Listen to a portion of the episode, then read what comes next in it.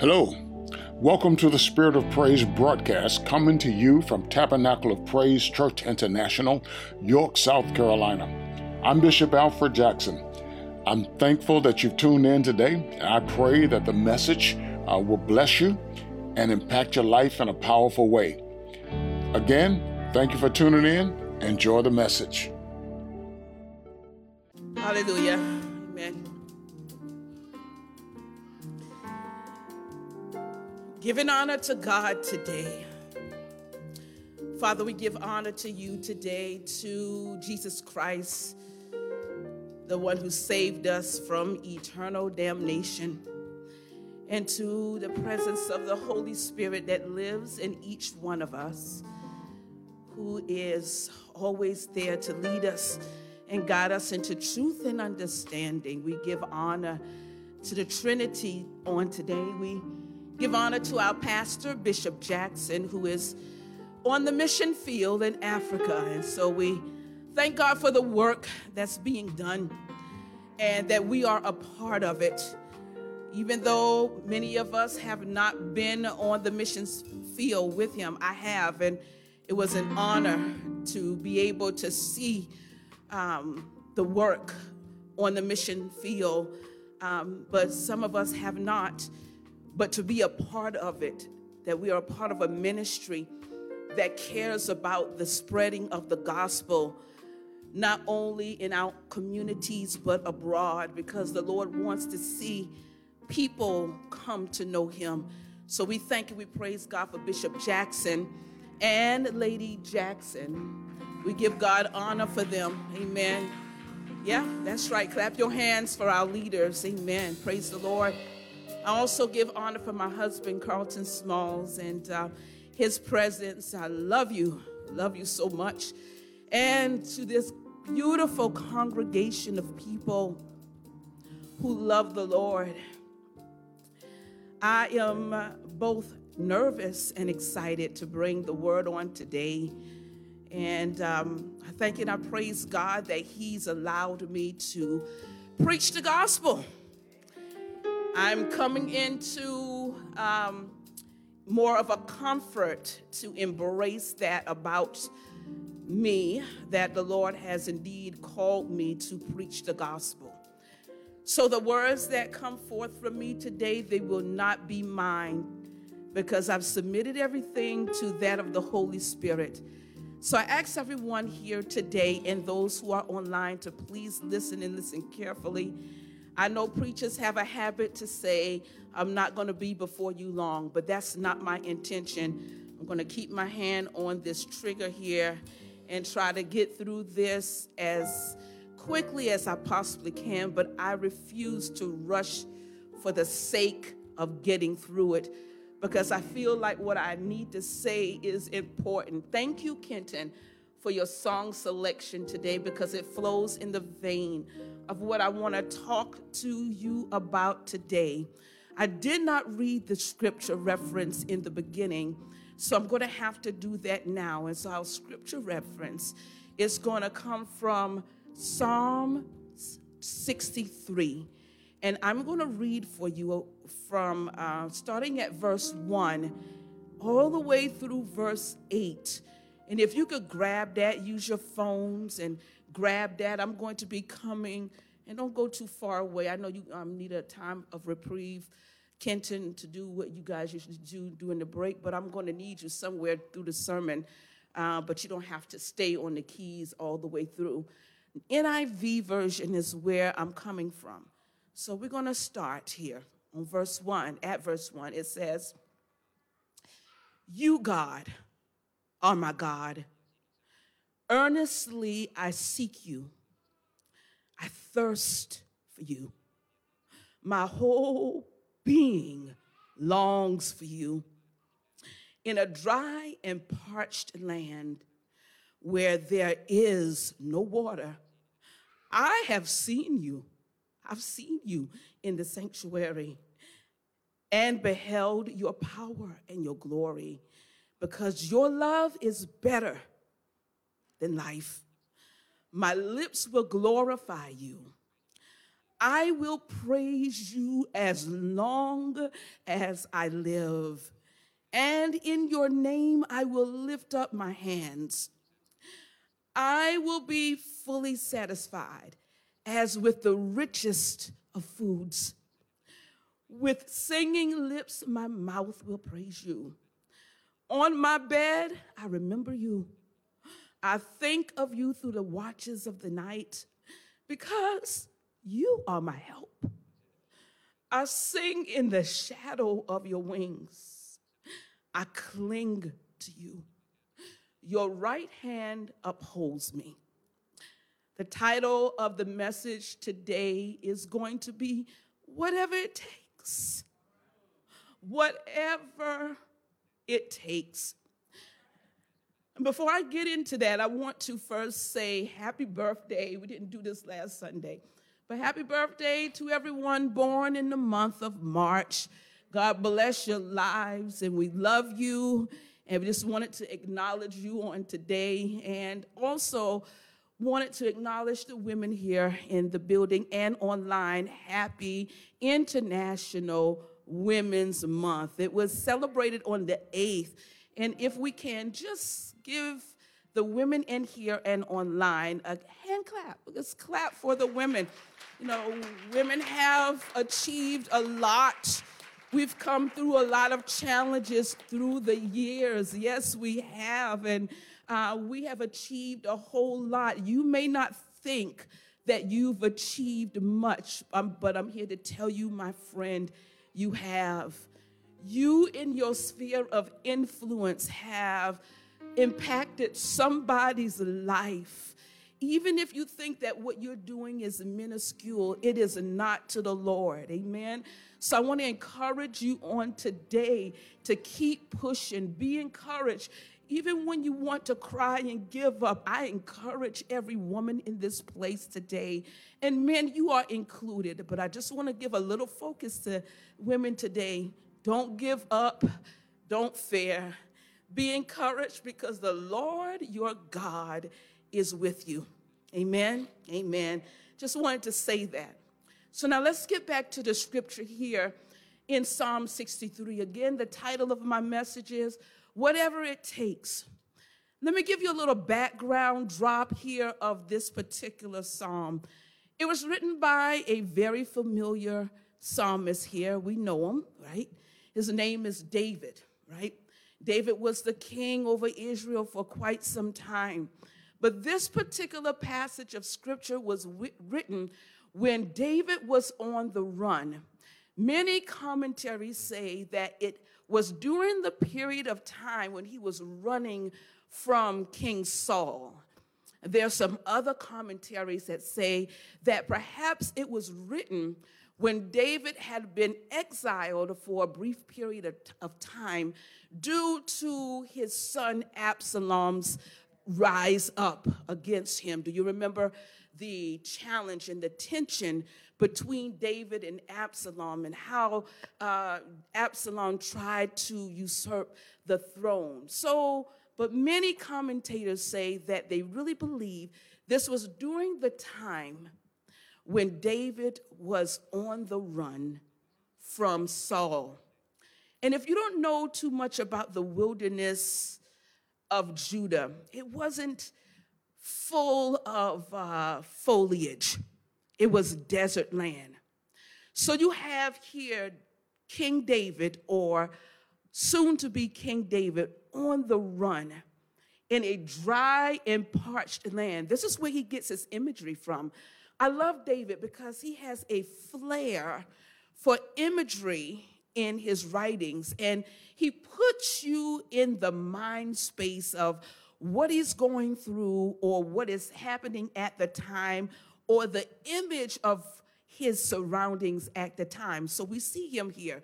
He says, Oh God, even in this dry place, even in this land that is parched, where no water can be found, I still long and thirst for you. You see, at this place where David is, the sanctuary proper was not in his reach. We know today the sanctuary is not this building where we are now. But for David, the Spirit of God did not dwell in him like he dwells in us.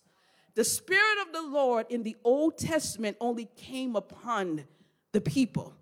So when he's speaking about not being able to reach the sanctuary, and he is remembering how he beheld God's power and glory when he was once in a place where he was near the sanctuary, he remembers. His mind goes back before being exiled or before he was on the run to a place where he was able to touch God, where God was able to touch him. And he says on in the psalm, in the passage, he says, Your love is better than life. So even though I'm in this place where I am thirsty, where I don't see my way through, when I don't know when Saul is going to stop running behind me, even in a place where it looks dismal, I held you in the sanctuary or beheld you in the sanctuary. So I know what it feels like to be in your presence and your love and your kindness and your mercy, your grace is better than my very life. I would rather experience you in your power, in your love, and in your mercy than the air I breathe. You are essential to me, and I won't forget it. That's what he's saying here. I want to share with you a post I made on Facebook, and it was made on March the 4th. I have the date here down. And I wrote it on a Friday, and I wrote it specifically for people who were married or who were or wanting to be married. And I, I want to read this out to you, so let me get it here. And this was for people who are or may be experiencing dryness in marriage or parchedness in marriage. But you're going to see in a moment that this just does not is not exclusive to those who are married. So, this is what the Lord gave me. He says, Absence does not make the heart grow fonder. Quite the contrary, it creates a chasm that causes or threatens the instability or the stability in a relationship. No communication equals no communion. No communion equals no mental and emotional intimacy. No intimate, intimacy equals a marriage going through the motions. Christian marriages are not exempt. You must press through, you must press through together or know this. Satan is at the door crouching, waiting for a moment to destroy you. Like I said, this was initially written with marriage in mind, but it certainly can compare to our relationship with God. You see, when you are not near Him because of whatever the case may be, it doesn't make your heart want Him anymore. Quite the contrary the more time you spend away from God, the harder it seems to get back in right position with Him. The more time you spend thinking, well, I don't need to pray. I don't need to join, grow closer or get closer. I'm okay the way I am, knowing that you are dry, knowing that you are thirsty, and you think because you've been able to routinely handle your life that you will be all right. I'm here to tell you it does not make your heart grow fonder or want the presence of God because you then start operating in your own strength and not even know that this is what you're doing. So today, I simply want to encourage communication, communion, and intimacy between you and the lover of your soul. I want to encourage that today. You cannot, I cannot, we cannot continue to think we got it together. Let me give you a couple of definitions of the words I've mentioned. You know how we use some words so frequently and so commonly, sometimes we forget what they mean sometimes, and the importance or the, uh, the importance of the word may escape us because we use it so, so much. Like when I tell you I love you, or you tell me you love me, do you really think about what that means or what you're saying to me? Do you really love me, or is it just a thing to say because it's routinely said? I love you, brother. I love you, sister. Or even, I love you, God. It's the right thing to say, isn't it? It's a good thing to say.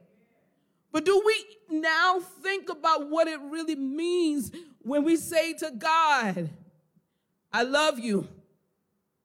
What type of responsibility does that, does that word or that phrase place on us? God has no problem. God has no problem understanding what love is. He showed us through what he did with his son at the cross. If that's not an expression of what love is, I don't know what is. So God does not vacillate back and forth of what love means. But because we are human, and because sometimes we say things without thinking about what we're saying, we need to be reminded of what the word love means, especially when we say it to each other. And more importantly, first, when we say it to God. Kenton mentioned as he was ministering a few moments ago when he was talking about what God was saying to him as he was reading his devotions. Do we really understand the part that we play, our part in the relationship cultivation between us and God? Do we just want the hand of God and the grace of God to cover us up whenever we fall? Or do we really want the holiness of God to look right, not just to look right? Because many of us can look right, we can sound right, but how many of us really want to be right? These are questions that we really have to think through. Because the easy answer is to say, oh, I'm right with God. I'm saved. Uh, how, how does it go? I'm saved, sanctified, filled with the Holy Ghost, and fire baptized. I ask you how you're doing. You say you're blessed and highly favored. But on the inside, you're crumbling because your relationship with God needs some attention. Some of you are dry and parched and thirsty and don't even know it. Have you ever been a person who is so used to drinking sodas and juices and feel that it's quenching your thirst. But then you get a glass of water and you begin to drink the water. And the water begins to dribble from your lips because you didn't know how thirsty you were until you began to drink the water and not the soda, not the juice, not all the other things that we've placed in place, put in place of the water. And and you say to yourself, God, I was thirsty. I didn't realize I was so thirsty until I put this water to my lips and began to drink and feel how it went down my esophagus and satisfied me. Some of us needs to be satisfied the right way. So I want to share with you a couple of words here. The word of communication. If I ask you what that means, you probably would give this pretty much def- definition. It means the sharing and imparting of information from one person to the other. It's not a deep thing. I'm talking to you, you talking to me. We catching up. We may have to go over some business. It's the sharing of information. Is it important? Yes, it's important. But that's not the deepest space of, of, of communication with God. Yes, we share information with the, Lord. We tell the Lord how our day is going and we let him know how we're feel, feeling. But it's not the deepest place of communication that cultivates relationship. Okay? We have another word that we overuse, and sometimes people think of it as a sexual word, but this word is not necessarily a sexual word, but it can be. Okay? It's intimate. Intimacy. What is intimacy? It is a state marked by closeness and connection between two people. It is an endearing feeling that has the connection of emotion tied to it. I have an intimate set of friends. That doesn't mean that I'm sexual with them. But there is an intimacy between a man and a woman that is physical. There are different types of intimacy that we all, at some point in time, embark on. And we'll talk about those. The next word I want to say to you is communion. When that word comes to your mind, first you might think of what we do on Sunday mornings, the first Sundays, we have communion. And that's a very good uh, example of communion. But let me give you what it means in the natural here it is the sharing and exchange of thoughts and feelings, one between the other. So when we're communing with God, we're just not talking to him, but we're sharing and he's exchanging with us. We're feeling him and he's feeling us. Our heartbeats become as one. We're in sync with one another. We love on each other. He reproves and corrects me and loves me all at the same time. And I lift my hands, or if I'm on my knees, I worship and I thank him for who he is in my life. And forgetting about the things that I need or want, or think I need or think I want. But I beheld or I behold his presence, and all I can see is his beauty. That's all. Not what he can do. Not how one, not how sovereign he is. Yes, I see that, but not how mighty or how ready he is to fight on my behalf. All of those are byproducts. But when I am in communion with the Lord, all I can do is just behold his beautiful face and reach out my hands and imagine myself touching his side where the blood and water came out and say, Thank you for loving me so much. I want to commune with you. I want to be a part of you. I want you to be a part of me. I don't ever want to see the end I don't ever want to see the end. I want to be internally always connected to you. And whenever I am not connected with you, I'm like David. I feel the parchness. I feel the dryness. I know when I'm thirsty. But sometimes I don't move toward it because I don't know that in the state I am, God, would you accept me back? I know the answer, but your mind plays tricks with you. And Satan is always crouching, ready to put in your mind's mind doubts about God's love for you. But there's one thing that will never change, and that's God's love to you. Never. I told Brother Kenton, we're going to change up the words to this song. And I understand the meaning that the writer had for the song, I'm chasing after you. But to chase behind the God behind God in the song to me created a picture of God running and I'm chasing. And I don't want the people when we're singing to think that they have to chase and God is running and they can never catch up. Because when you pursue God, He turns and He looks at you and He opens up His arms wide and say, Come. That's what He does. He's not running away from us. He's standing there waiting for you to realize that He has never left. and he'll never forsake you. So, this message today is for the people who know that they are dry and that they're thirsty. And for the people who didn't realize it, and maybe today you will realize I really need more of God. You know, when you're not with the Lord, you become frustrated. You don't know why.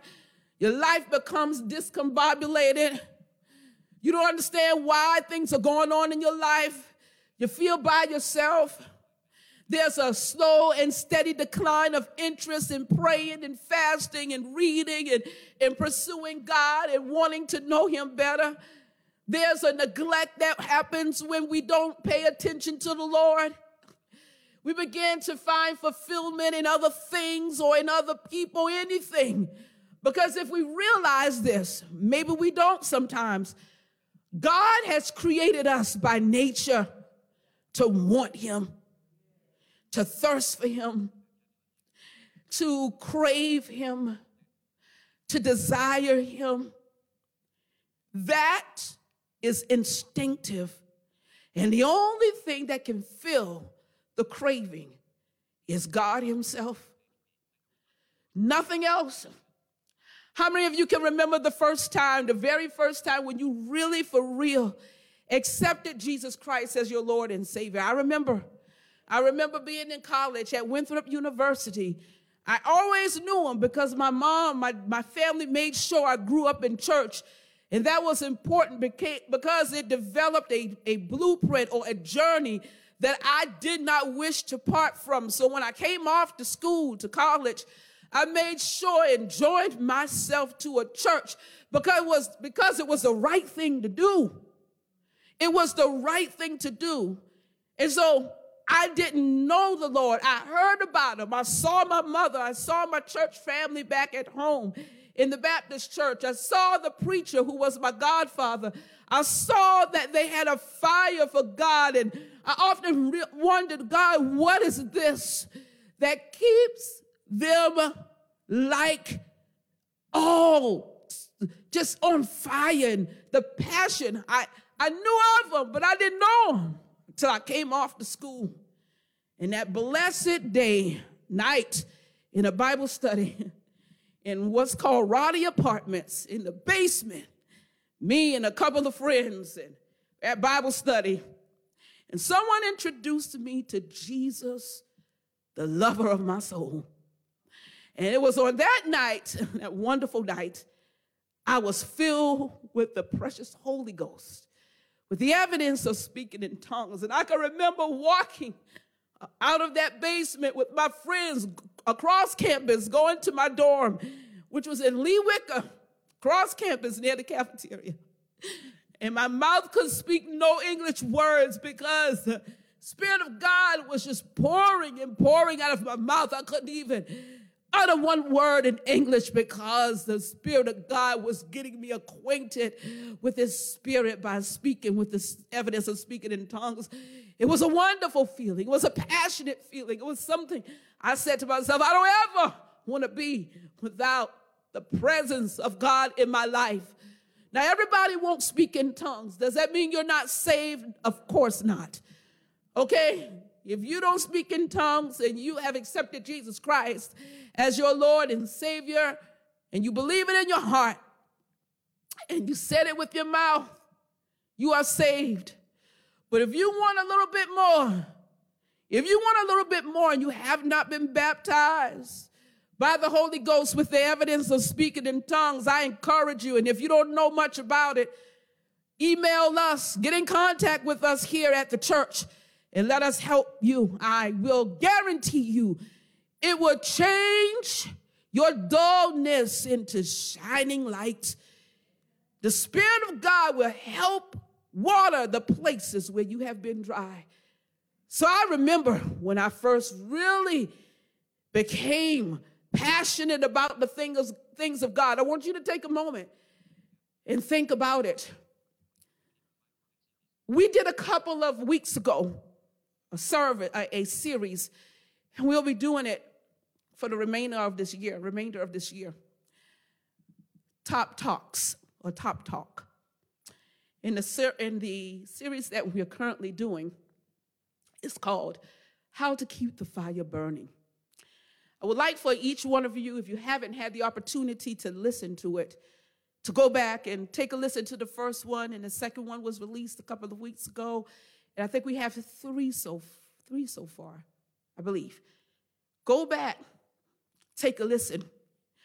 You're going to hear real people telling you real experiences about God and what it takes to keep the fire burning. Because just because we are saved doesn't mean that every day the fire is burning. There's a place in God that requires maintenance.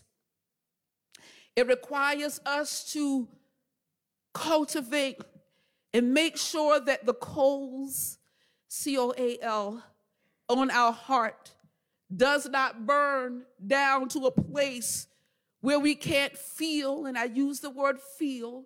And we know we walk by faith and not sight, but it's always good to feel the presence every now and again moving deep down in your soul. Sometimes that can be the life or the death of you. God ju- does allow you to feel Him. I want you to be encouraged today to go back and listen. I think on one of those series, I was very candid and opened, open about and uh, a time in my life where I felt far away, and it was during the time where I had um, between kids had multiple um, miscarriages, and I could not understand why the Lord was allowing it to happen, and I began to retreat. And I want to say to you, if you're feeling that the Lord is not understanding where you are, or not understanding your circumstance and your situation, do not retreat all the more go for him. Pursue his presence because he is still standing in that same place. It is you that has moved away. God will never move away from you. We always do the moving. So I want to encourage you today. If you feel like you're in a place where God doesn't understand you, you don't understand you, you don't understand what's happening in your life, do not retreat. I found myself still coming to the church house, even though I was hurting on the inside. I sat in the back back there. I couldn't do praise and worship. I was too far. But I knew one thing. I seen his power and beheld his glory in the sanctuary. So even at the time when I could not feel his presence on the inside of me, I had to make sure that I placed my feet in the sanctuary because in the midst of God people, there is strength. So I want to encourage those who have retreated from the sanctuary. Come on back in. You're going to find some strength in the midst of people who love you. And the power and the presence of God is going to meet you there. Sometimes you just need to get around a different company of people. And then to make it all the better, come on back to the sanctuary. We, we wearing our masks. Everybody here got on their mask. I just don't have on mine, but I got it here as soon as I finished preaching. I'll put it on. Come on back in here. You know you're drowning.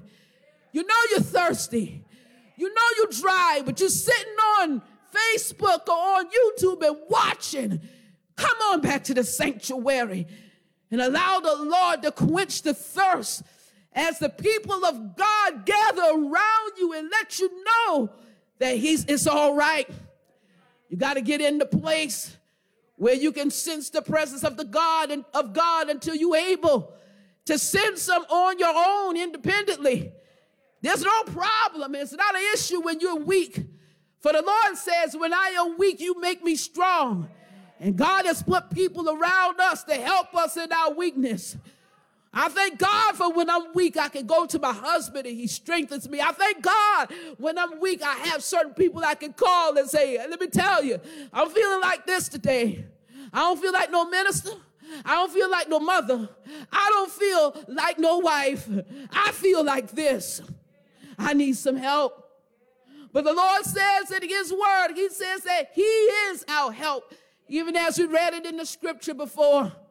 But God has always placed a safety net of people around you that will help you through the hard times if you just put down your pride.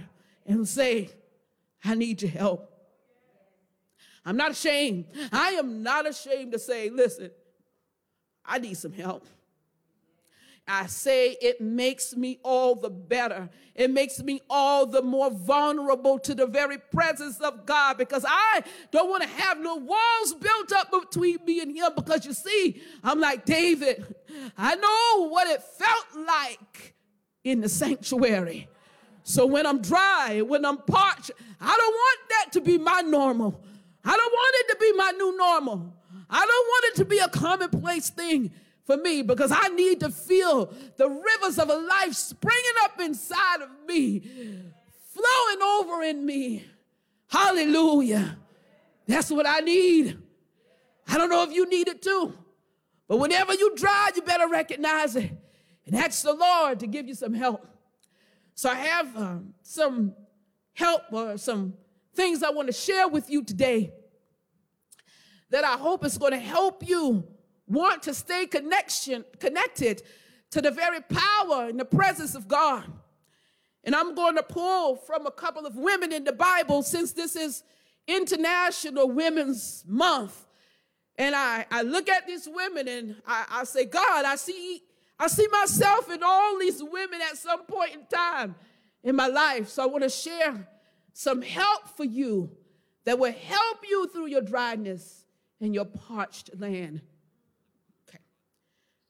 So the first is this you got to want to touch him. You got to want to touch him. You got to want to be filled again. And I take my lead from the woman in the book of Mark, chapter 5. We all know her. We've all been here at some point of time in some varying ways. It's the woman with the issue of blood who suffered for 12 long years and suffered many things from many doctors. But instead of finding herself growing better, she began to grow worse. But someone told her, or she heard the beat out on the street that Jesus Christ was in the area. And she made up in her mind that I remember what it felt like to be well. I've been sick for 12 years, and I can't let this be my normal. So she bypassed all the normals. She, she, she bypassed everything people would say about her if she went out in the community because to have a free flowing uh, uh, uh, bleeding going on was something that, that made her unclean. So she said, I'm tired of this. I can't live like this no more. I tried everything I knew how to try. I went to every doctor. I spent all my money, all my savings, and I'm not well. I got to take a risk. Raw, not caring what anyone would say. So she went. She went. I don't know if she crawled under people's legs. I don't know if she said, excuse me. I don't know if she had any of that, that, that protocol, but they probably was looking at her, looking at her with their nose turned up. I don't know what they did, but they did know she wasn't supposed to be there. And she grabbed a hold of the hem of Jesus' garment. Because she said in the Bible, if I but only touch him, I'll be made whole. So I want to encourage you today. If you only but touch him, he'll make you whole. If you only are desperate enough to drink of the fountain that will never, ever run dry. If you only would think back of how you used to feel when you first encountered the presence of the Lord and began to have a longing and a thirst for that place in Him again, if you only put down your pride and not think about what everybody else is thinking, oh, I'm minister so and so, I'm pastor so and so, I'm I'm the one in the church that everyone comes to. I'm the one that everyone calls. If you only put all that aside and say, God, I need you. And if I but only touch you, you'll make me whole. You will make me whole. So I encourage you, be like her. Be like this wonderful woman in the Bible with the issue of blood that was looked at and disdained, but she didn't care. You got to have a I don't care atmosphere. I need to be filled over and over and over again. Number two, you got to stop protecting the thoughts that incite the fear that God might not do this for me. This is another woman. She may not be the most uh, woman, the woman that we would give the most accolades, but I give her accolades today because she was a strong woman. You know her. She's in John chapter 11. She is the sister of Mary. Her name is Martha. And if you'll let me, I want to read this account for you in uh, John chapter 11. I want, I want you to listen to Martha's thought process. This is a strong woman. She's used to handling and multitasking and making sure everyone else is okay. She's used to doing that. She's used to getting things done on her own, regardless of who helps her or not. She's a powerful woman. But let's look at her mind, her, her mindset, how she's thinking right here in John 11. And bear with me. She says, let me get here. She says, it says, Martha, Martha says this. She says, Lord, Martha says to Jesus, if you had been here, my brother would not have died. But I know even now, God will give you anything that you ask. And I'm, I'm, I'm reading and paraphrases at the same time so I can kind of get through the scriptures here. Jesus says, Your brother will rise again. So he's addressing her fear or her despair, rather. He says, Martha, your brother's going to rise again. So she got an answer. She says, I know he will rise again in the last day during the resurrection. I know that. I know that. Jesus says, I am the resurrection and the life. Whoever believes in me, they will not die, but have life. He says, Whoever lives by believing in me will not die. Then he challenges her thought process here. He says, Do you believe this? Martha is a smart woman.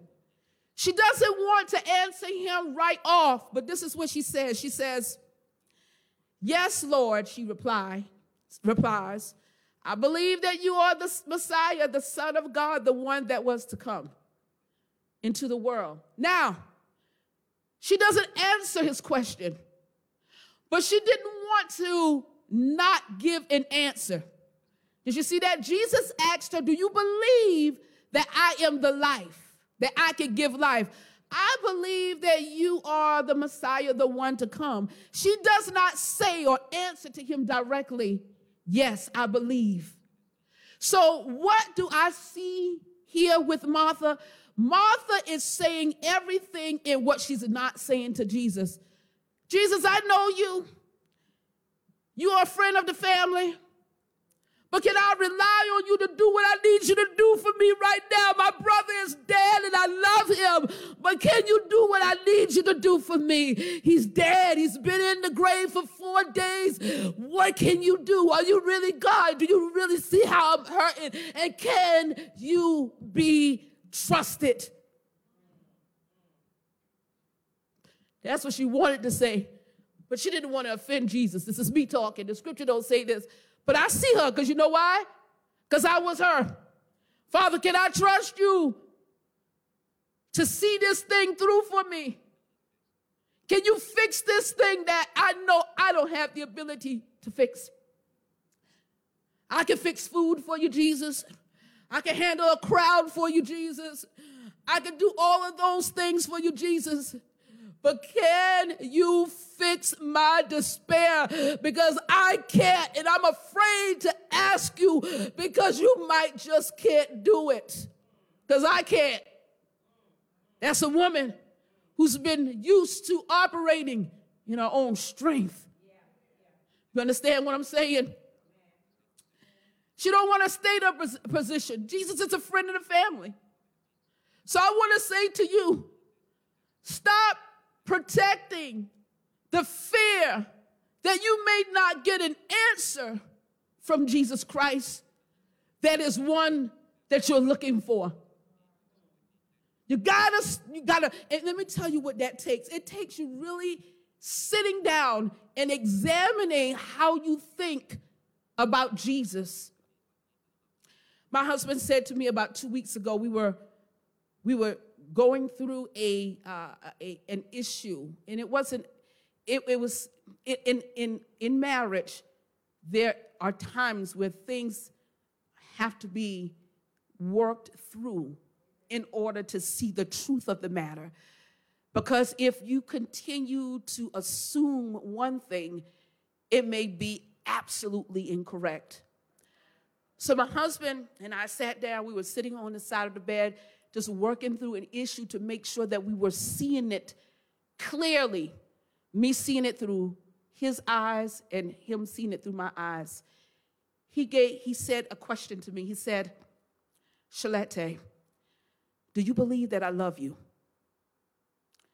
That was a very common question, and the very natural answer would be yes.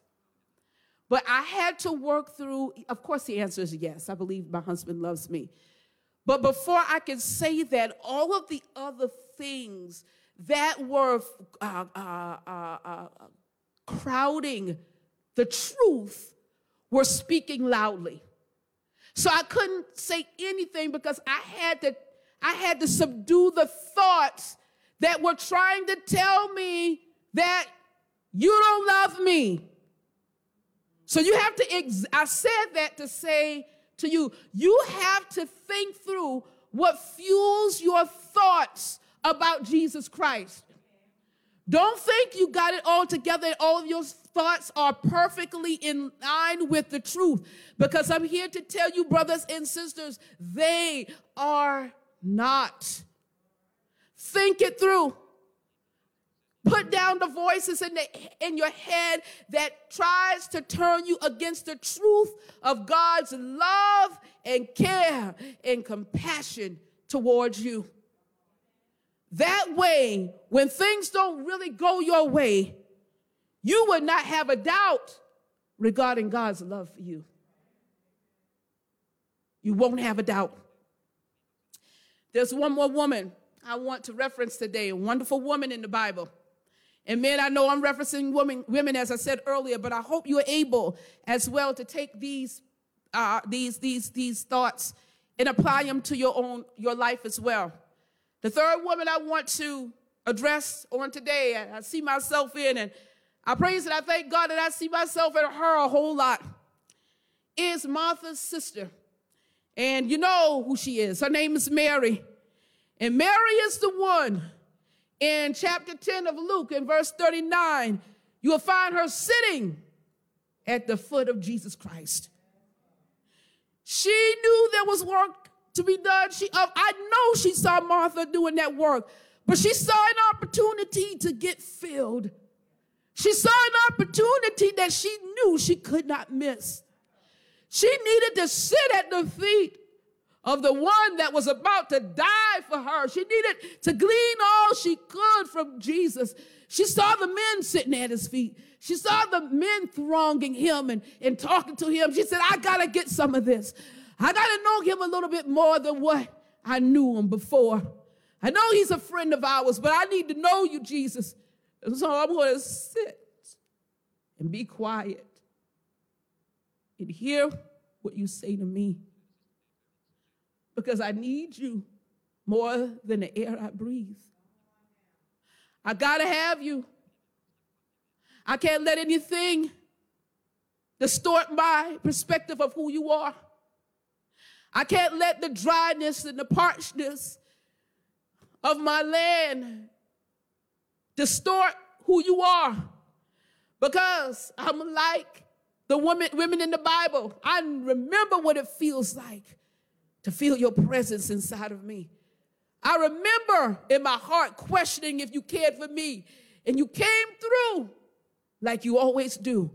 And I know what it feels like to sit at your feet and just look and gaze into your eyes. So I want to encourage you today. Do whatever it takes to get back in right position because guess what? We can tell you all day that you got the green light. We can tell you all day that you have been um, enabled or endued with divine ailment. We can tell you all day that you have to patiently endure. But if you are disconnected from the source, you're not going to be able to do any of the things that we've been preaching about over the course of the past couple of weeks. You're going to feel disconnected and hopeless. So before we go any further, before we preach you another message about completing a task, the first task is imminent.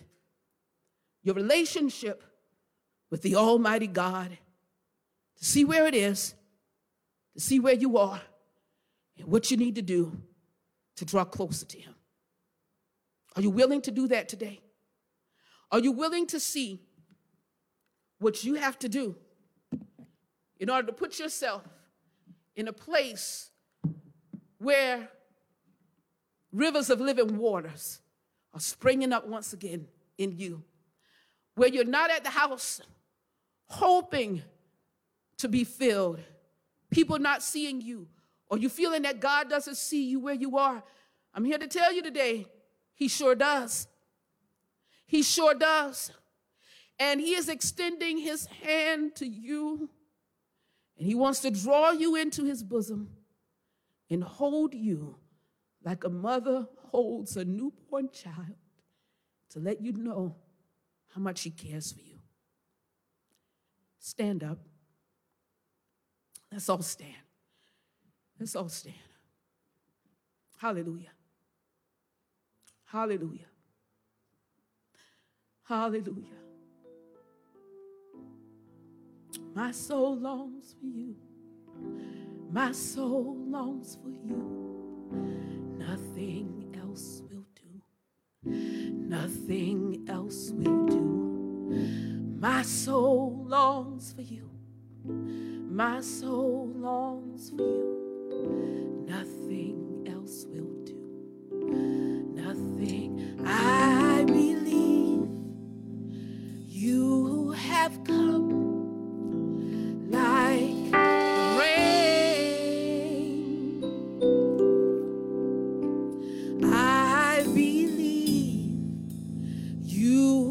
have come.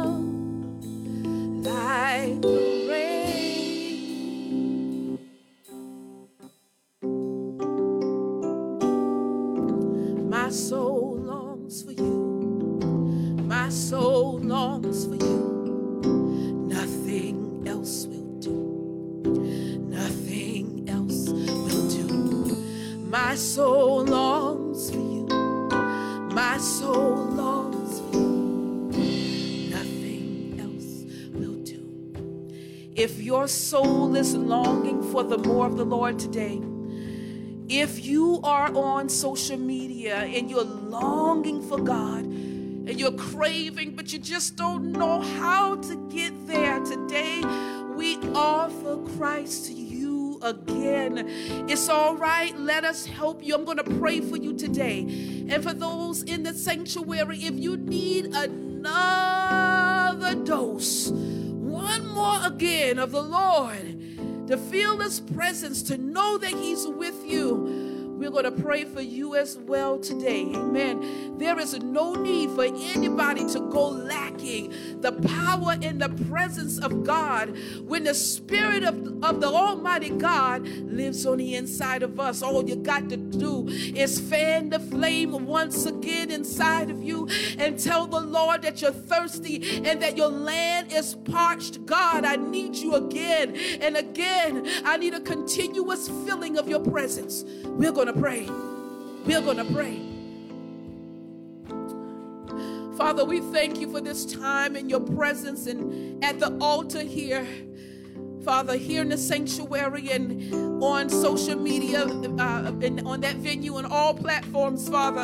Father, we give you another yes today Father. We've been operating in our own strength, thinking that we can do this thing on our own. But some of us, God, are saying today that we are desperate for your presence because we know what it felt like when you saved us. We know what it felt like when our passion was raw and real. And, and, and we, so we want that again. And we thank you, God, that we know that you're the only one that can fan the flame. So, Spirit of God, Spirit of the Most High God, fan the flame on the inside of us. Hallelujah. Unearth the passion on the inside of us, Father. We need you, God, more than the air we breathe, more than the song that we sing, Father. We can't do nothing without you. Hallelujah. Your presence, God, is what keeps us. So we need you. Before we go any further, completing any other task, God, we need you first. So, Father, we put down all the idols that we have adopted that has only given us temporary satisfaction, Lord. They can't do nothing for us, God. Only your presence can refresh us. Only your presence can refill us. Only your presence can cultivate and nourish us, God. So we turn our affections back to you today. Hallelujah. And Father, I pray a special prayer over the people that are watching us, Lord God, in their homes. Oh God, the ones who have, have been thirsting and, and searching you out and just not knowing if you were real. And popular culture has made you out to be uh, that something that you're not. They're just not know. They don't know if they can trust you, Lord. But God, today, I thank you, God, that today they have encountered through this message, uh, even if it's just a portion of the real God, you, God, that cares full of compassion and mercy and grace, God, and that they will reach out to you and ask you, God, what must I do to draw closer to you? I need to know you better than what I did. I've been thinking or believing what everyone else was saying about you, not reading, not searching you out for myself. But today is the day that I search you out, God, myself. Hallelujah. Bless them, God. Put them in the right place, in the right area with people that will say truth. Hallelujah. That they will no longer be searching, God. Yes, Lord God. Yes, Lord God. I pray, I pray, I pray. And we thank you. And we thank you for your presence. I don't ever want to be without your presence. I don't like the way it feels. So, God, I thank you. I thank you for filling me afresh today. I don't ever want to be without it, without you. I don't. I know I don't. I always remember. I always will remember. And I will not stray far from you. Bind me to your side. Bind me to your side. Bind us to your side, God. Hallelujah. And if we ever, ever stray to the left or to the right, then you, by your power, will pull us back and let us know that you love us and you want us with you. Bind us. Hallelujah. We want to stay in communion with you. We want to stay in an intimate place with you. Be glorified, God. In Jesus' name, my soul, my soul longs. Nothing else will do. Yes, yes.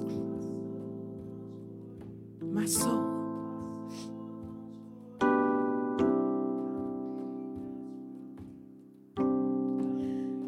Now, let me pray for those who may not know Jesus Christ. If you don't know Jesus Christ as Lord and Savior and you want to know Him, even after this sermon, you say, I need to know this Jesus Christ better. We tell you all you have to do is do what the scripture say, says. It says that if you confess with your mouth and believe in your heart that Jesus Christ is the Son of God, that you will be saved. So if you know today you're making a decision, a decision not of your emotions, emotions, but a decision of your will to accept Jesus Christ as your Lord and Savior today, I want you to pray with me. Say this, Lord Jesus, I believe that you are the Son of God and that you are sitting at the right hand of God the Father, making intercession for me.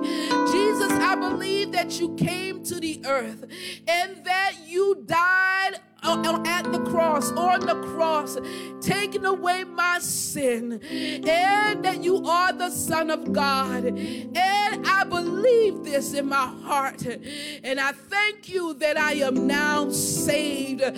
Father, wash me and cleanse me in the name of Jesus, for I want to know you better. In Jesus' name. In Jesus' name. Amen. Amen. Praise the Lord. I pray that you've been blessed by the message. And if you have, write to us. Let us know how this message has impacted your life or if you've made a decision for Christ today to follow Jesus as your Savior and your Lord, write to us and let us know that as well and give us your information so that we can follow up with you. You may write to us at Tabernacle of Praise at msn.com. That's Tabernacle of Praise at msn.com. Give us your email address or a way to contact you so that we can follow up with you. Also, we would like for you to sow into this ministry. If you've been blessed by this work, by the preaching of the gospel and the teaching of the gospel, and you would like to f- help further this cause, we're not just preaching here in the United States, we are preaching around the world. Through this podcast, our messages are being heard in many places around the world. We are actively working in eight countries in the world on the ground in Liberia, Malawi, Burkina Faso, Ghana, Guinea, uh, Kenya, and Dominican Republic. So if you'd like to help us in this work, feel free to sow a seed to help further the preaching and teaching of the gospel of Jesus Christ and the expanding of the kingdom of God. If you would like to give, go to topraise.org forward slash give. Again, thank you for tuning in. Thank you for listening. Continue to pray with us and for us as we continue to spread this gospel of Jesus Christ around the world. God bless you.